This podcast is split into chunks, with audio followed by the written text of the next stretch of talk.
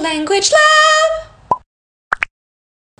Hey team, welcome back. I'm your host, Steph Ng, and you're listening to the Lending Language Lab, a podcast where we explore words and ways to tackle tricky topics like body image, eating disorders, and mental illness. So let me start off this episode with a question for you, or perhaps a couple of questions. Is there a song that you know and love that somehow helps you express a feeling, thought, or experience that you couldn't quite put a finger on? Or is there a song that helps you say what you don't have the words for yet, or to express an emotion that you're not sure other people will understand?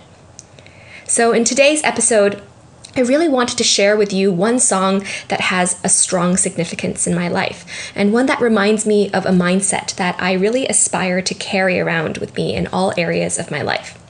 So if you know the song, join me and sing along. Such a feeling's coming over me. There is wonder in most everything I see. Not a cloud in the sky, got the sun in my eye, and I won't be surprised if it's a dream. Did you recognize that song? So, if you're an old soul like me, you might recognize this song as Top of the World by the Carpenters. And this song has been my Aunt June's ringtone for most of the time that I've known her, which is a pretty long time. And it's funny because I usually hate it when people keep their ringtones for, um, you know, they, when they keep their ringtones the same for more than a couple of months. And this is really one of the rare instances in which I've not only not minded the sameness of her ringtone, but I've actually really, it's really grown on me. And I've really loved this ringtone for all the time that it's been playing, and I really do feel inspired by it each time I hear it. And so, wanted to share a little bit more um, about why Top of the World plays a very special role in my life. And it's because it reminds me of the importance of experiencing awe in my everyday life. And something important about this song um, is that it reminds me of the importance of awe, not only through its lyrics, um, but through the, the hopeful notes of this song, the kind of the crisp ways that Karen Carpenter sings this song. And I think this is what is so special about music as a messenger, right? You know, I think it really helps us experience the message in our bodies and not just in our minds.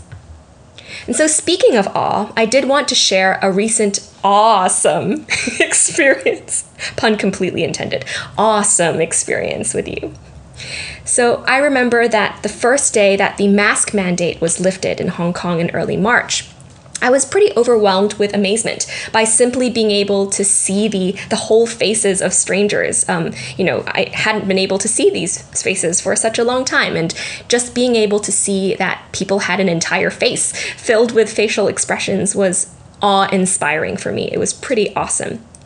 And I was reminded that everything in our daily lives, you know, the sunlight shining through the tree branches, the taste of food dancing on our taste buds, the sensation of our feet touching the ground when we're walking. All of these everyday experiences, they have the capacity to stimulate amazement and awe and wonder in us. And what's amazing also is that the science is in support of this too. So, what research suggests is that when we experience awe in our daily lives and allow ourselves to experience amazement in our everyday settings, it predicts lower stress levels, a stronger sense of purpose and meaning in life, and higher levels of curiosity and compassion for other people in our communities as well. And those of you who enjoy hiking or being outdoors will also be able to resonate with the fact that, you know, when we're in nature, when we're out in nature, and we're witnessing the expansiveness of our, our natural surroundings and seeing all the trees and how big things are and how tall the mountains are. This is incredibly beneficial for our mental and emotional health because it reminds us that there's a world beyond us. There is a world outside of our heads, essentially.